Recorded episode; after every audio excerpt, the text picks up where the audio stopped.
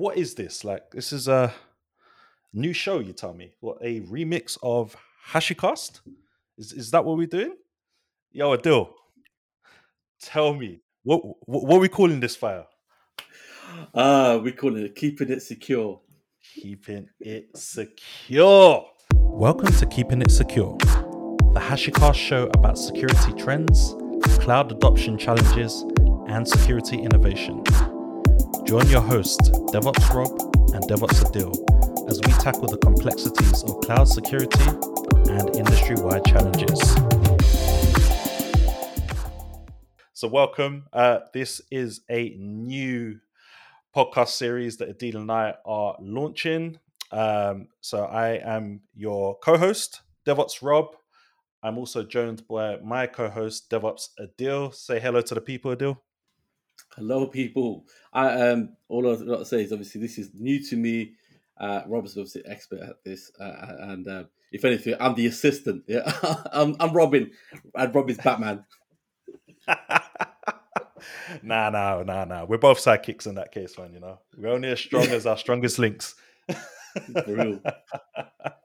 Definitely, man. No, welcome. So, just to give some context behind this, uh, Keeping It Secure is a new podcast show that um, Adil and I decided to start up as part of Hashicast. Um, if anyone has caught the last couple of episodes of Hashicast, it's been myself and Adil, and we've been having a great time talking about all things security, compliance, cloud operating model, governance, all kinds of things. Day one challenges, day two challenges, and truth for the situation is we can't leave the conversation there. But, but ultimately, you know, we, we just feel like we just need to carry on having these conversations and we figured that it needs its own podcast, right? Speaking of which, speaking of which, uh, Adil and I, we're going to try and keep this authentic, yeah, as one South Londoner to another East Londoner, right? Going to try and keep this authentic so we tried to not pre-plan things. Literally, we spoken about 10 minutes ago in Slack, and I was like, hey, what do you want to talk about today? And Adil has come up with some stuff, right? So we haven't discussed it. I don't know what Adil's point of view on certain things is. So I'm gonna throw it over to Adil. He's gonna introduce some themes and we're gonna chop this up. That's what we're gonna do, man. We're gonna chop it up, man. So the debut co-host. Are you ready? No pressure, no pressure. yeah, well, yeah, okay, I'll try my best. Uh, yeah, so obviously, as, as Rob said, right, this morning, um, it's funny actually, it's, it's, a coincidence because this morning uh, I was talking to, to an ex colleague of mine, uh, a friend of mine, and uh, he's working uh, very closely with Terraform Cloud, uh, soon to be kind of partners with, with our HashiCorp platform. And um, some of the questions he's been getting from his customers around Terraform Cloud was about the uh, the the state uh, and the and the data. Where is that located uh, for for TFC? Um, and uh, obviously, sounded like this is a concern for them. So, um, and uh, uh, this is in addition to the the data being encrypted and how, how it is secured. So, I, obviously, I've given him some links and documents around how we present the uh, and how we secure the data for for Terraform Cloud. Um, but uh, one one more thing I asked him to do was actually why don't you go ahead and ask your customer uh, and challenge them? I said why do they feel the need to understand the data locality piece? Um, and this is from my you know my my experiences and also my understanding uh, of data or the the, the uh, relevance of data locality. Now, as far as I understand, and again, this is you know coming back to the, the last time I've spoken, right? This is an invitation to uh, everyone, uh, you know, who would like to enlighten us here, and maybe Rob, and maybe you could answer this as well. But is that as far as I understand, data locality is relevant to PII data, so where there's personal identifiable information. Therefore, that in itself is what's is what is regulated, and if anything, it's from that that being the essence or the driver of most of the security that we have, or the regulated security, at least uh, from the governance perspective. We have obviously the business security, kind of security, not only PII data, but also kind of sensitive business competitive data. But when it comes to regulations and governance, and this is where you know your PCI, uh, regulate uh, your, your, kind of PCI uh, compliance or HIPAA compliance. These are all related to that personal identifiable information, and that's why data locality is relevance is there. So coming back to now, okay, the relevance. Uh, we know that PII PII is something that is regulated. We also know that data locality would be of concern regarding PII data. How does that? The question is, I found, and in my experience, I found that security professionals are kind of asking this question regardless of what the data is. So to come back to say Terraform Cloud, I, I and this is at face value. I don't know exactly as to what the customer is storing, but as far as I'm concerned, Terraform Cloud holds infrastructure state and information of the infrastructure. I don't expect a name of the VM to be related to a customer's name or a person's name, right? Therefore, automatically that becomes PII or, or something. Or I don't expect a, a credit card number to kind of pop up on Terraform state. In what form? Is that a password or is that a, a, a username? It, it, wouldn't be. It shouldn't be, right? So, is it, we obviously coming back to that kind of challenging that status quo, right? Is asking and understanding why is it that we and again from my experience that I feel that there seems to be this blanket policy where we need to look at data locality uh, regardless of the data. And uh, um, I feel like this is really what's the part that we. Uh, there's, there's, there's challenges clearly. I think like why is it that we're we're having this blanket policy? Why is it that we're not focusing on actually the PII data? As as long as it's not PII data, we're good. But if there is PII data, then yes, we need to have data locality concerned around that. Uh, and I want to talk about that. I mean, what are your initial thoughts on that?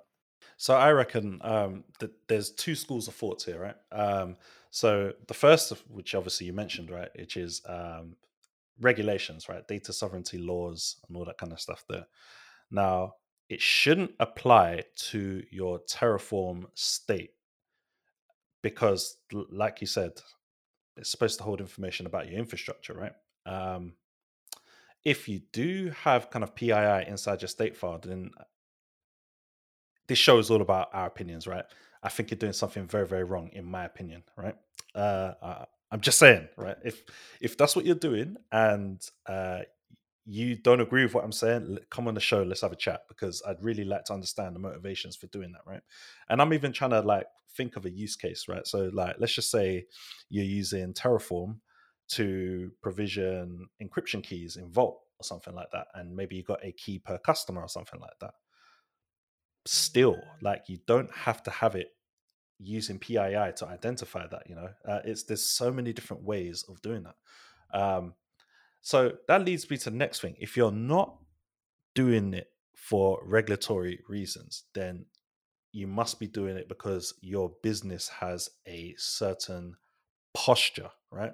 Now, this becomes a little bit more understandable. Um, and I say a little bit. So, chatting to um, a buddy of mine uh, not too long ago, and they mentioned the Patriots Act in the US, which some companies based in other countries may have an issue with that. So I'm, I'm led to believe that your state files, when you're using Terraform Cloud, are stored in the US, right? So, you know, your business may have a posture that we don't have data stored in certain regions for whatever reason it is. Um, and because of that, even though there's nothing really sensitive inside there, you know, um, we, we we are not comfortable using Terraform Cloud because of that. You know, and if that's that's your business posture, like you know, I totally get it. There are so many different things um, that go into creating these positions. However, what you've now done is created a blanket policy, right? Um, and I think we should talk about it a little bit. Like our blanket policies, especially when it comes to controls and security and uh, governance, are they um, useful to us um, as as architects, as engineers, um, as security professionals, or are they a hindrance that hold us back from really, you know, evolving and pushing the the kind of uh, the limits for how how far we can secure ourselves, but also enabling us to move as uh, quickly and as, as efficiently as possible. Um, you know, I think in in our Slack message earlier on, I think you mentioned the word uh, blanket policy, right? So let me just kind of throw that back to you and see what your thoughts are on that. Yeah, I mean, so I think security professionals in the past and, and present thus far who are applying these blanket policy, I think the, the, the thought process around that is that uh, okay, um, it's going to be difficult to find out uh, which piece of data is uh, sensitive, or let's just say PII data, and which piece of data data is actually it's okay to have this out in the public. Therefore, we'll just play it safe. And and I think that's the thought process around the, the blanket policy is that, that we're, we're going to play it safe uh, and apply the uh, the hardest control or the kind of highest control, uh, even to the kind of uh, uh lowest. Uh, so that's your lowest common denominator here, and, and assuming that every data uh, has some sensitive data which requires these controls. Um, and this could be also, and this is probably true, as in like you may have to play it safe in, in legacy environments where uh, the the data wasn't treated, uh, or rather, there was no discrimination with data. So the the sensitive data and and what's considered sensitive, what's considered public, may be in a, in a single place, or it may be processed together, um, or um, obviously with with legacy technology, uh, you couldn't exactly, for example, hide those specific, say, uh, names or credit card numbers, like you can today with, say, Vault Transformation or um, uh, engine, right? Uh, where you can uh, identify and actually just hide that specific text uh, within that, say, text file. Um, so technology has always, I suppose, technology in the past has been the hindrance. But I think one of the things, one of the challenges I found is that we've not reviewed our processes I said, okay, now that we've upgraded the technology, now that actually we have the capabilities to be able to do make distinction, we have the capability to be able to separate the data, clean the data, or even you know be able to transform some of the data on the fly, based on that. Uh, and we, you know, with the uh, the advent of AI, where we should we should be able to have the ability to be able to uh, identify so data classification here, right? Identify data quite easily. I mean, the, the, concept of data class- classification is not new, but th- the implementation has been a challenge. And, and, in my experience, in my last role, that was definitely a challenge. Where um, although we would, we even had kind of like in G, in GCP, we would use labels, GCP labels, to be able to uh, kind of add those labels to say, okay, this VM or this uh, uh, this uh, set of infrastructure will be handling, say, sensitive, then it would ha- it would have data equals sensitive or data equals public, etc., etc. But again, that comes back to one of the things I said in previous uh, uh, uh, episodes is that that was through attestation. We relied on the developers or the or the data owner and data handler, data processor, to attestate, you know, what kind of what kind of data this is, and based on that. Um, we would obviously so so there is this element of trust, and based on that trust, we would then apply the, the uh, certain controls. Obviously, so there's two flaws with that, right? E A is that is that trust piece, right? Uh, um, and then how do you prevent say a rogue actor from uh, saying that actually it's public, but actually in, in reality it was uh, uh, sensitive. B by having a human element, the, you've added the friction in the flow. There's no streamlining of that flow now. So those obviously the two challenges here is the, the security challenge and, and then the operational challenge. So coming back to that blanket policy again, um, as you can see, there are understandable challenges that has forced security professionals uh, to apply that. Where I have frustration is that do we even formally or even informally have, say, a regular cadence of reviewing a process to say, okay, is the technology today good enough for us to now actually allow a process to review and say we no longer think it's ready. We no longer think we need to do blanket policy. Yeah, I mean, um, well, you said so much there. I, am I'm I'm wondering where to kind of start with that. So the first thing is, um, so you mentioned the uh, kind of data classification. Um, so I think, like you say, it's it's it's not a new concept, but the, the real challenge here is how do you classify your data, right? What is confidential to you, you know? Um, and you know the, the, the problem is what, what, what I see happening in the industry in general is they see a successful technology company and they ask questions. They say, "Oh, well, what are you doing here? How are you doing this? And how are you doing that?" And then what a lot of organizations do is they take a lift and shift lift and shift approach of ideas and concepts and try to implement it in their organization. And in my opinion, that's fundamentally the wrong thing to do. Uh, number one example of this, which is a little bit off topic, is this whole Spotify model, right?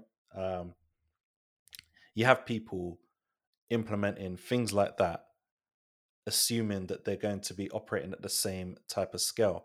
Whereas in fact, you have different challenges. Like you have totally different challenges, right? So it's not to say that we shouldn't look at what other organizations are doing and try to take inspiration and learning from it. But you know, sometimes when I hear these great success stories, as much as I'm happy for for that organization, I sit there thinking, and that's the exact reason why it's not going to work for my organization. We have different problems to solve, right? Um, so I think it kind of comes back to that, and I don't think there's a standard way of classifying your data. I don't think there can be a standard way of classifying your data because, like we say, there, there are different concerns uh, for kind of the business, right?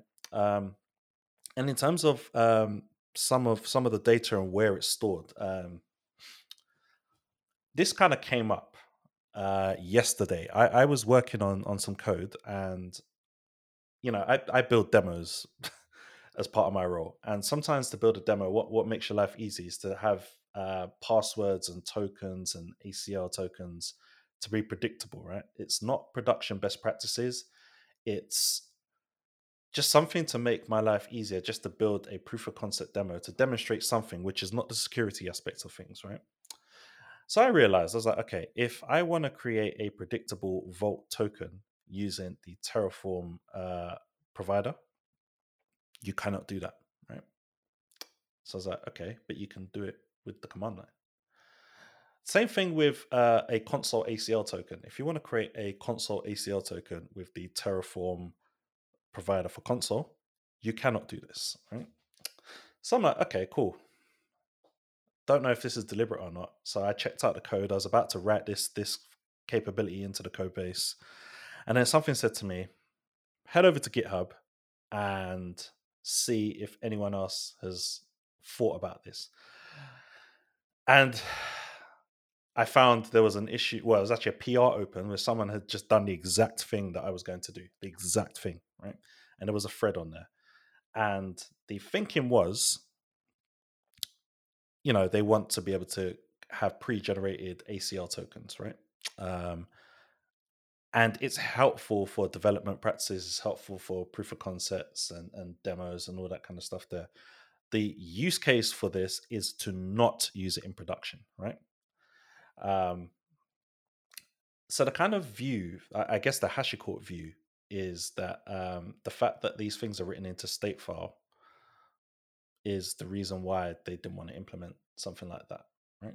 So I guess my question here is if your state file is encrypted, what is the risk of storing things like that inside a state file? I mean, technically speaking, right, with this is why the argument to me didn't really make sense, right? Uh, because if you don't pre-generate the token and you were to use the resource to generate a token, is that not written into a state file anyway? So the difference between a pre-generated one where you know the value and one that you don't know the value is just the fact that you know it. It's still the same thing. It's still in a state file, correct? Um, so you know, I, am quite happy to tweet the link to this this PR. If if anyone has any thoughts on it, um, please do leave a comment on it because personally, um, personal opinion, I'm totally in favor of adding this capability to the Consul Terraform provider, and I would go as far as to adding it into the Vault and Nomad providers as well. Um, I think in terms of how you use a feature like this is down to you to be responsible, right? Don't go using it in production. If you go and use that in production, then you might find yourself down at a job center pretty soon. Like we don't want that. Um, but at the same time, if you're trying to build a demo and it just makes life easier to have something predictable, just to kind of demonstrate something that's not the security aspect of it, then why not? Um, so, so what do you think about that? What is the real risk of of that being in the state file if you followed state file management best practices? Well, that's the thing. I was going to ask. I was going to ask the question here. Right? Is that okay? Um, So, so what if the state file is encrypted? Right? As in, like, we have to understand, right? Let's come back to Terraform Cloud, right? And for those who don't know, see, Terraform Cloud, yes, the state file is encrypted. It's encrypted by an internal vault, right? But that doesn't. It reminds me of a, a conversation that um, I had with a security professional in my last role, where they insisted on having um, Google's GCS bucket uh, with um, uh, KMS encryption. And uh, when I asked, uh, what's the reason? I mean, if if the if what's the goal here? If the goal here is to ensure that the data is encrypted at rest, then that goal is already achieved with uh, Google's uh, native GMAKE, what they call Google's managed encryption key. Um, so he said, no, the goal here is to ensure that no, you know, rogue actors don't have access, say, by accident with the IAM access. And I said, well, that's that's not true. I said that with the um, the, the KMS encryption, which is kind of like customer managed encryption key, essentially you're still using Google Cloud's KMS. Um, all all you've done is uh, um, is allowed for the Google's internal service account to manage the uh, bucket data with that KMS key. Uh, so from an IAM perspective, as in from an access control perspective, there's still only one access control, right? Now, why I'm saying this, uh, because we come back to TFC now, right, is that Vault Transit or in the internal vault for TFC uses Vault Transit Engine, right? There's only one uh, entity, and that's the app role ID that TFC uses to encrypt, uh, the, using the same token to encrypt all of the state. So, at which point, you know, from a user, if I was a TFC user and you're a TFC user, we both still have access uh, to that state file that has the secret in it, right? So now, so the encryption piece is a separate concern here, as in that if we're now, if we want to achieve, for example, access control, uh, and okay, right, the best form of secret is having no secrets. Fair enough, fine, I get that. But let's come to the point where okay, we are in a situation where there is a secret in state. Okay, so what's the risk here? Like you said, what is the risk here? Now, if the risk here is actually, I don't want other uh, other uh, non-concerned users. So we're talking about kind of segregation duty and uh, uh and a principle of least privileged access. So with recent releases in, in, in Terraform Cloud, we can now access control of which workspaces have access to other workspaces, right? So it comes back. That's that's there. Now come back to let's just say there was somehow you know we did get uh, access broken uh, and then this token uh, was revealed to be in state, and then that token was used, right? So there is an impact, there's a risk. Now, um, the business impact may be different. You know, obviously, the business impact will be severe in prod uh, uh than it would be in dev, but uh, technological impact is the same. So, why the concern? I mean, okay, so if I was to put my kind of security hat, hat on, right, it's more of a nice to have, as in like I prefer to not have some secret information in state. But you made a very valid point there is that if the dynamically generated token is already in state, then what difference does it make? The only thing I would say, and I don't know this actually, I, so I don't know if this is to be true, but obviously with dynamic, there is a lifetime that's attached to it. And if the lifetime is short, then you've re- eh, with anything, right? There is there's no such thing as zero risk. There's always a risk but it's down to it's about reducing that risk and how how much you know by by how much. So uh, a dynamic token with a short lifetime is less of a risk than a static token that has an infinite lifetime. Um, so if that dynamic token is in state and actually somehow there was some rogue access to the state um, and, and they found this token, by which point it's been expired, it's expired, therefore it means nothing. So that's kind of if I was to kind of put my security hat on the other side, if I was to kind of try and defend that, that would be my uh, defense. Really, is that you know I would prefer to have that dynamic token over say static token. Yeah, that makes sense. But uh, it also makes me think that, especially with the new kind of RBAC kind of functionality, we now need to um, we need to design our our work workspace structures with a bit more um, pre-thought, right? Um, we need to um, I've actually got a book right here, um, which you know most software engineers are familiar with this. This is the domain driven design book by Eric Evans. Um, it's the de facto standard in domain driven design for software architecture. Um, now, there are some principles that are discussed inside this book which you can use with uh, you know separating your infrastructure into different uh, kind of workspaces. And I think even in this book, like some of the concepts about modeling, um, I, I feel like we, we should definitely think more security conscious when we when we model these things here. We need to think, well, what type of data is in this object? Um, you know, what's uh, the kind of classification of this data? What would it be?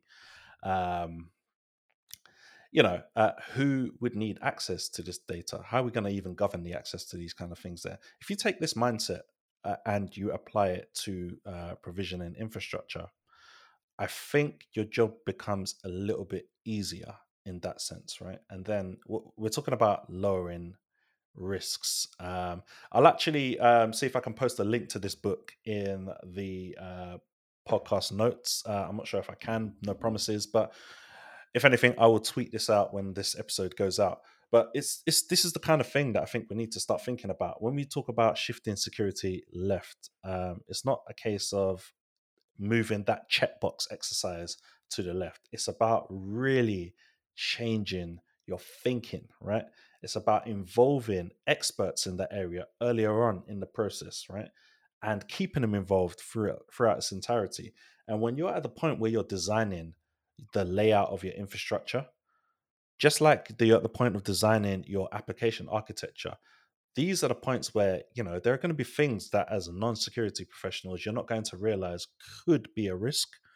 Uh, these are the things that you want to kind of identify check that it's not an assumption. Uh, if it is an assumption, then you know obviously to some degree that can be disregarded. But if it's actually a, a founded risk, well then your model can kind of reflect that so that before you even go into actually really designing the the architecture you already know how you're going to mitigate these risks right? You can already start thinking about controls but how can you think about controls if you do not understand the problem up front right? Um, and i think there's a lot there's a lot we can learn from software architecture um, when it comes to uh, infrastructure development.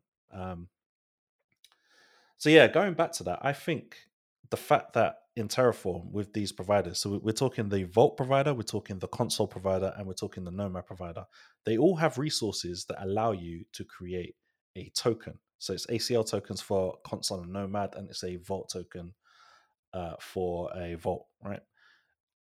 The moment you have that resource there and people are using that resource, for me, that, that the risk is like it's a different conversation now. It's it's in the state file, right? Um, it's all about how you use your RBAC. Um, so yeah, I, I kind of just it's something that came up. I, am gonna, like I said, I'm gonna put the link in the uh, in the podcast notes. Hopefully, uh, so if you have an opinion on that, please do. Um, I'm actually thinking about opening up a similar PR for the Vault provider because I personally believe that you know as, as, long as we have these resources, then it doesn't matter whether it's pre-generated or not.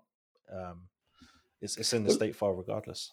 Let me ask you a question though, right? Okay, so Terraform it's a declarative state, right? It's, it's declarative. So ideally, what's in state is your actual state versus your configuration Terraform code, which is going to be your desired state, right?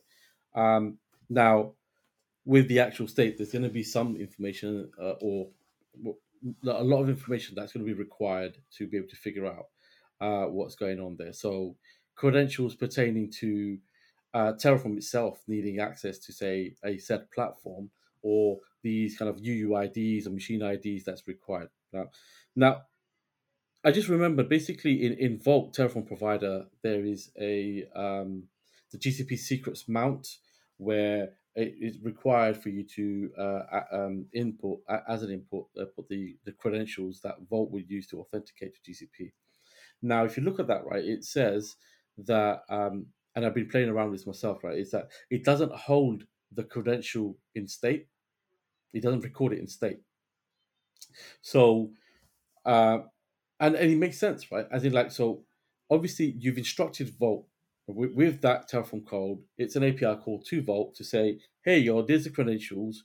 Go ahead and authenticate with Google. Now, it's in Vault's own uh, configuration it, within its own kind of uh, the, the barrier engine that we talked about, right? It within that that's stored, and that's encrypted. That's something that no no, no one has access to, right? Um, so, uh, and that's fine. So, my question here is right: Is it necessary? And I don't know, obviously, your use case here with regards to say the Consul ACL token being generated or, or, or you're creating itself. But is it necessary where actually, yes, through code, I, I desire through Terraform code to be able to call Consul API or Vault API and instruct it to do whatever it needs to do. However, I don't require that token to be held in state. You know, I don't know if that's applicable to you. It was a, it, it made sense for that Google piece because really it, does, it didn't need it doesn't need to track the changing of the credential, especially given that there is an, a separate API call afterwards where you can do a, a, rotate credential, so you can rotate that credential. Uh, you know, should you wish to, because there is a, there's been a passing of where obviously for me to add in that credential into into the code, I would have had visibility or access to it. In order to remove that access from me, there will be a further API call to rotate that. And then at that point, Vault in itself rotates that credential and gets itself a new credential. And that rotation again happens within the Vault's uh, uh, um, barrier. And you know, Terraform code is none the wiser. So it makes sense for Terraform not to hold that in state because obviously upon that rotation, there's going to be um, uh, uh, uh, a whole configuration drift. Uh, uh, obviously, not not just and so I feel that that's like the best of both worlds in that sense. Now, it, it, I accept that this, this not may not necessarily be applicable to every place because it may be that actually Terraform does need that token to be able to then actually run the call somewhere. So I, I, I don't know. Is that something you thought about? Well, I think is it's different, right? So you have um, so what what the example that you gave is the configuration uh, kind of credential, right? So in order for for Vault to be able to uh, generate dynamic credentials, it first needs uh, to authenticate with the target platform. So your example was GCP, right? So that makes perfect sense for for Vault to not sorry for Terraform to not hold that in state. It's that Vault is taking care of that. But now what you're doing is you're you've authenticated to Vault, right? And what you're asking uh, Vault to do is to create a Vault token, right? So should that be held in state it's arguable. Um, arguably not. Arguably not. But then now you have this this kind of uh, this is why I think tokens in in Terraform is is is a funny kind of uh, topic of conversation because how do you manage the life cycle of that token, especially as the tokens generally speaking are kind of short lived as well, right? Um, yeah. You know, when does it know to create a a new token? How does it know it's expired? I'm not really sure the mechanics of this because it's not really something I play around with a lot. It's just that, and I've now gotten to the point where I'm building more complex demos, and it would be nice to have a uh, predictable Vault token or a predictable Consul ACL token. Same with Nomad. Um, that I can feed into another piece of infrastructure, you know. And I'm not showing the world to say this is how you should set stuff up from a security perspective. I'm more showing you check out this feature of this of this product. It enables this type of workflow, right? Um, so that's kind of the, the use case here. And I kind of gather from the PR that they had a similar kind of use case where they're doing a lot of internal uh, advocacy and they kind of want to demonstrate some stuff. Um, but then it goes back to my tweet yesterday, right? That um, not everything is a good candidate for automation. That's that's what I tweeted out yesterday, and there was a bit of discussion on Twitter um, about that. So maybe creating Vault tokens or Consul or Nomad ACL tokens is not a good candidate for this, even in a demo environment. Uh, I, I, I, don't know. I, I disagree. I think so. Look, what it is, right? I, I, I hear your point, and I think the, it comes back to Secret Zero again. You know what we talked about last episode, and if anything, that is that Secret Zero should be the only manual secret or the only secret that there's human intervention required right? Uh, thereafter, it should be dynamic. Now, come back to your use case where actually, look, you know, as part, part of a demo or as part of building this out, right? I need to be able to, uh, you know, that maybe the first Consul token, uh, and it, you need to generate that. I just remembered, right? There was obviously there's more features that are coming out in Terraform. For example, now you can uh, label um, uh, outputs as well as variables to be sensitive. So even once they're sensitive, you and you had access to the state. Uh, quote me from uh, uh, um, let me know if I'm wrong there, but I'm pretty sure the case is that you can't read it. So even if you had access to no, you can. State, oh, you can. Oh, okay. I, oh, I tested it out yesterday. So all you, all you would do is um, so what happens is that the way the way the way it works is you type Terraform outputs, for example, and that lists all the outputs, and then you see all the values of the outputs except the sensitive ones, and it will. So it's only for that function. So it's only to mask the output. Then is that what you're saying? Right. But if you if you type in Terraform outputs and then the name of the output, it prints out the sensitive value. So I did this wow. with my TLS module, um, and you know I this is where I, I, I semi understand the risk, right? But this is all about this is why I talked about the domain driven design kind of modeling approach. If your RBAC is set up so that only authorized uh, personnel can access that state file, you are lowering your risk. You do not remove it because you know you still have the internal uh, threat. Um, but yeah, no, that that's how it works. But that's a good point. I mean, what you just mentioned, I, I think it, it, you know it comes back to the basics here. Let's let's let's question. You know what it is? It, it's the fact that it's a token, it's a credential. You know, automatically it kind of raises your, it kind of uh, heightens the the risk profile or the security profile for no for for no reason, if anything, right? For no reason. But you know, come back to whether it's a secret or whether it's uh, uh, like you said, principle the principle of least privileged access end of the day, right? It's just because it's a secret doesn't mean that no one can uh, has is allowed to read it or see it, right? There, what we're saying is actually is that regardless of what that data is, uh, and this is where actually, if we look at principle of least privileged access, that marries up really well with the whole classification piece. In the in the end, it's all about is that depending on what the data is, certain people, a certain level of people has access to it. That's, that's what it is, right? Uh, and let's let's take that whole credential, the concept of credential out of it, and let's just think, okay, you know, have I got my principle of least privilege access set up properly? As in, like those who are who are allowed to see it, are they the only ones who are allowed to see it?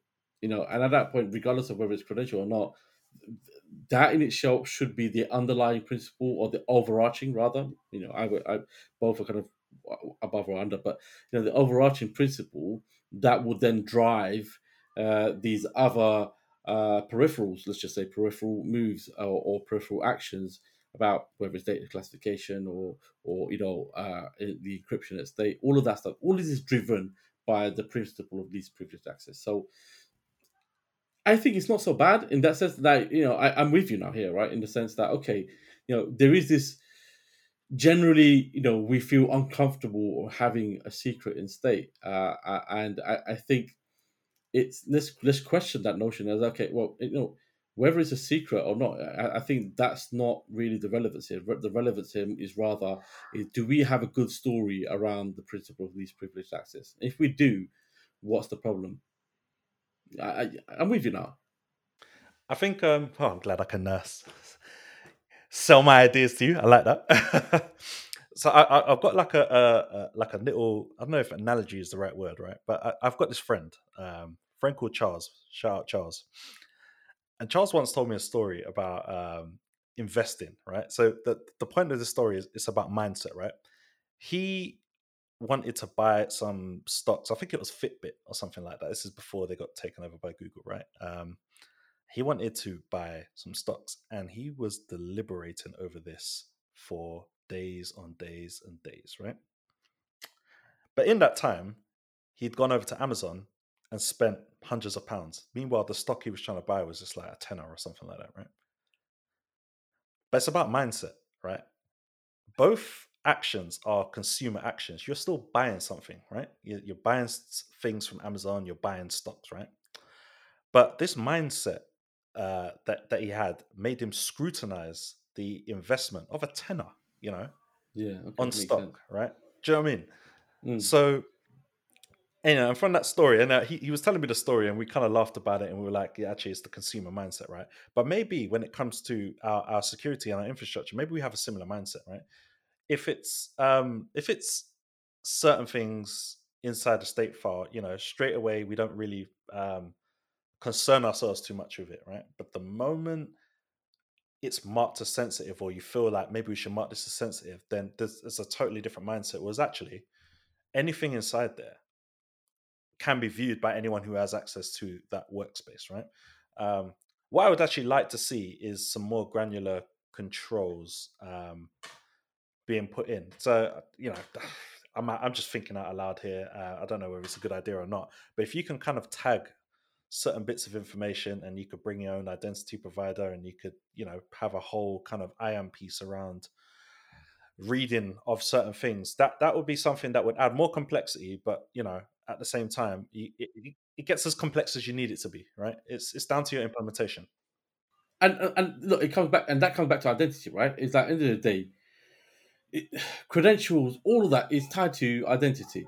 And, and let's and it comes back to uh, our previous episode where we talked about, or where you know where we ended it with identity, is that if we had that, if we have that story solid, you know, and then that the the attestation is um, not done by a human; it's done by machine.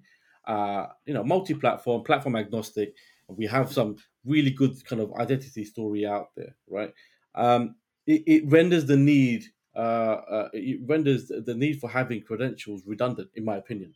Uh, you know, because the credential is essentially at this point an attestation of an identity. But if you've got that story, you know, identity of human or identity of a machine, uh, uh, again, platform agnostic, but then it it really kind of removes that whole concern altogether.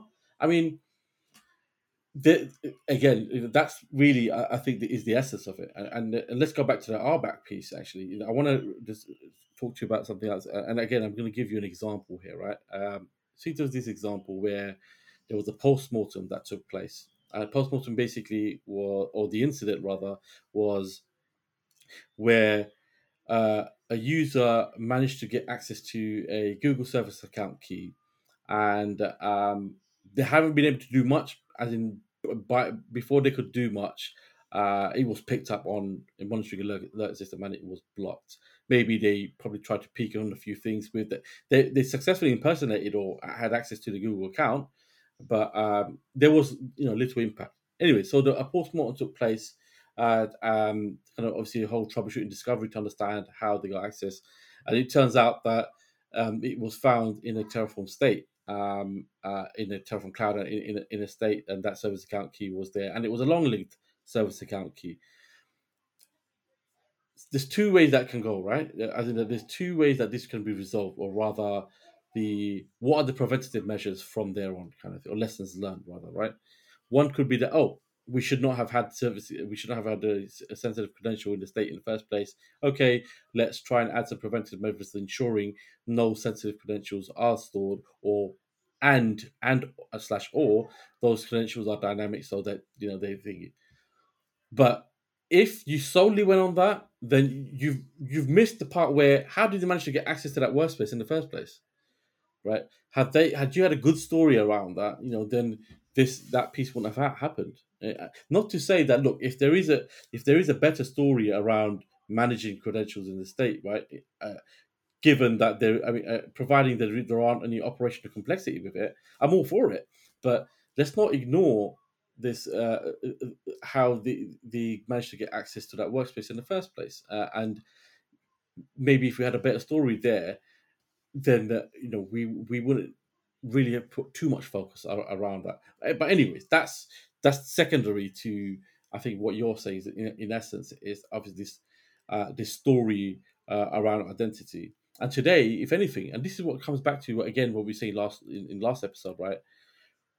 As an industry, or uh, uh, or the the phase we're in right now, uh, and the challenges that we have, I consider these to be day two challenges. And the challenges today we have having is that we don't really have a good story around it, and now we're uh, really spending or investing a lot of time around security credentials or security in secret zero. I mean, Vault and and others alike have come into the scene to provide that kind of dynamic secrets piece, right, or dynamic access management piece, right, really reducing the the impact or containing that risk. Um, but it hasn't really obviously uh, uh, put that to bed. If anything, as in that secret zero still exists, that the form of credential still exists, right? And in essence, today, if those challenges that we were talking about, the challenges that you just you faced or you were talking about yesterday with the PR, these are challenges that are born out of that missing piece, that missing link. One hundred percent, and I think it's um, it's one of those things that you know we can keep trying to solve these problems, right? Um, and this is where my idea about using your service mesh as an identity provider kind of came out of, right? Um, but you know, I, I was I was uh, catching up with uh, Jeff Mitchell and Andy Manoske and you know some really really smart people that that work on uh, security stuff. And kind of the conclusion we came to just in this conversation was that before we can start looking at a service mesh as um, an identity provider, we first need to solve the challenge of attestation. How do you attest to the identity of uh, an application, right? How do we make sure that it's not a rogue application just wearing a mask saying, hey, I'm this service or whatever it is, right? Uh, we need to solve that problem first before we can even think about like introducing these things as identity providers, right? And I'll leave you with a quote that Jeff Mitchell uh, said to me. He said, Sometimes we come up with ideas, but maybe it's just a case of the industry isn't ready to move in the same direction as these ideas, right? Uh, and we need to kind of think about these things, which is why you know this is part of the idea behind this this podcast here, right? Is we want to we want to talk about these things, like we want to kind of um, throw ideas out there. We want to challenge opinions. We want to be challenged, right? Um, and it's only through that discussion I think we're going to be able to find a way forward. And I don't believe that HashiCorp is going to be uh, able to to find solutions to these problems alone. I think it's going to take all of us because this isn't a HashiCorp problem. This is an industry problem. It doesn't matter what technology you're using. You know, you're using VMware, you're using GCP, Azure, AWS, you're using Kubernetes, you're using Nomad, you're using whatever it is you're using. I guarantee as you scale, as you mature, you're going to have these problems, right? As for what a solution look like, it's you know it's it's dependent on the organization. A lot of organizations think that uh, something is a good solution. So like I think SPIFFE is um yeah is something that yeah so a lot of people are using that um and that there's a I think there's I, I don't really understand SPIFFE too much. So I'm not looking to be quoted here, but I think there's another part of SPIFFE that which uh, does some level of attestation, and a lot of people seem to rely on that. Um, but I spoke to someone um, as part of my kind of investigation research about that, and they kind of blew that out of the water. They were just like, "Listen, it's not as secure as people think, and here's why." And they broke it down, right? Um, mm-hmm. So I'm like, okay, cool. Um, maybe it's not the solution, and maybe people have the illusion of attestation, uh, or maybe yeah. it really is attestation. But when you when you hear the arguments I heard, right, speaking from someone who used it uh, quite extensively for a while, um, that had me thinking, okay, cool. So um, I don't really think it was a solved problem anyway, but you know, has it moved us any closer to a solution? Even if it hasn't, yeah, maybe secondarily it has because we now have learned some things, right? Sometimes you have to do yeah. something and you have to fail. And we now know what we don't know. Exactly. It's, and which, you know, I, we're coming to the end, but I'm going to quote something that you said. Well, not a direct quote, but I'm going to mention something you said uh, in the last HashiCast episode, right? When you talked about, um, I think it was a conversation around defense in depth, right? And about actually allowing um, basically were going through the, the actual definition of defense in depth from a military standpoint, right? And the fact that if you allow attackers to get to a certain point, you actually learn more about their attacks, then you're better prepared to defend against it. So I'm just kind of bringing that back because it's it's one of those concepts that it's scary, scary. I tell you, to security professionals. But let's talk about it, man. Let's let's talk about it. Let's let's let's try and identify why it's scary. Let's see if we can alleviate some concerns. Let's see if it's actually a way forward, right? Uh, because we've got so many problems to solve, and uh, until we have more information, we're going to struggle to find a solution. You know, we're just going to struggle. Um, and like I say, this is not a HashiCorp problem. This is an industry problem. This, this podcast, yeah, you know, we're we're both HashiCorp employees, but we're we're trying to keep this vendor neutral. Yeah, I know we're I'm, we're both wearing our vendor t-shirts and you know, I, I, get all that, right? Um, but the point here is we want to talk about things which are industry uh, related rather than HashiCorp related. It just so happens that Adil and I are HashiCorp fans. We we really like the the the uh, technologies that HashiCorp develops. We really like the approach to solving problems. You know, I met Adil before either of us worked um, for HashiCorp, so you know try to not think about this podcast as a vendor specific podcast. Just this is just Rob and Adil just just chopping things up, you know. And we we want to talk to people. Uh, we want to understand. We want to be understood as well. We want to move forward, and that's that's the aim of this thing here. So those are my closing words. I'm going to hand it over to my co-host Adil with any last thoughts. Yeah, I mean, you're you're spot on, and, and this is the thing, right? It's coming back to even if we don't have answers to and today i don't think we we, we may have even uh, come to any conclusion or answers today right? But the whole point of this podcast as you said right is even if those questions spawned further questions then we're in a good spot because we've now gone from unknown unknown thinking that we know it all to now known unknowns. We know that we don't know and we're accepting that. You know we're accepting we don't have the answer. And if that if anything, as Rob said, right, is that what we'd like to encourage is more questions coming in from the public, from the listeners. Uh, you know, reach out to us, both of us, and and, challenge us. Uh, if anything, you know, we'd love to get you onto the next podcast, and so that we can spur this conversation. Maybe we're we're missing something, uh, uh, uh, and we need to shed light on that. That way, we can give a balanced conversation. You know, looking forward to our next place. 100%. Uh, and with that, I want to say thank you so much for joining us. This has been Keeping It Secure. I'm DevOps Rob. And I'm DevOps Adil. Awesome. Thank you so much. Have a great day. I'll catch you on the next one. You've been listening to Keeping It Secure with your host, DevOps Rob and DevOps Adil. Be sure to join us next time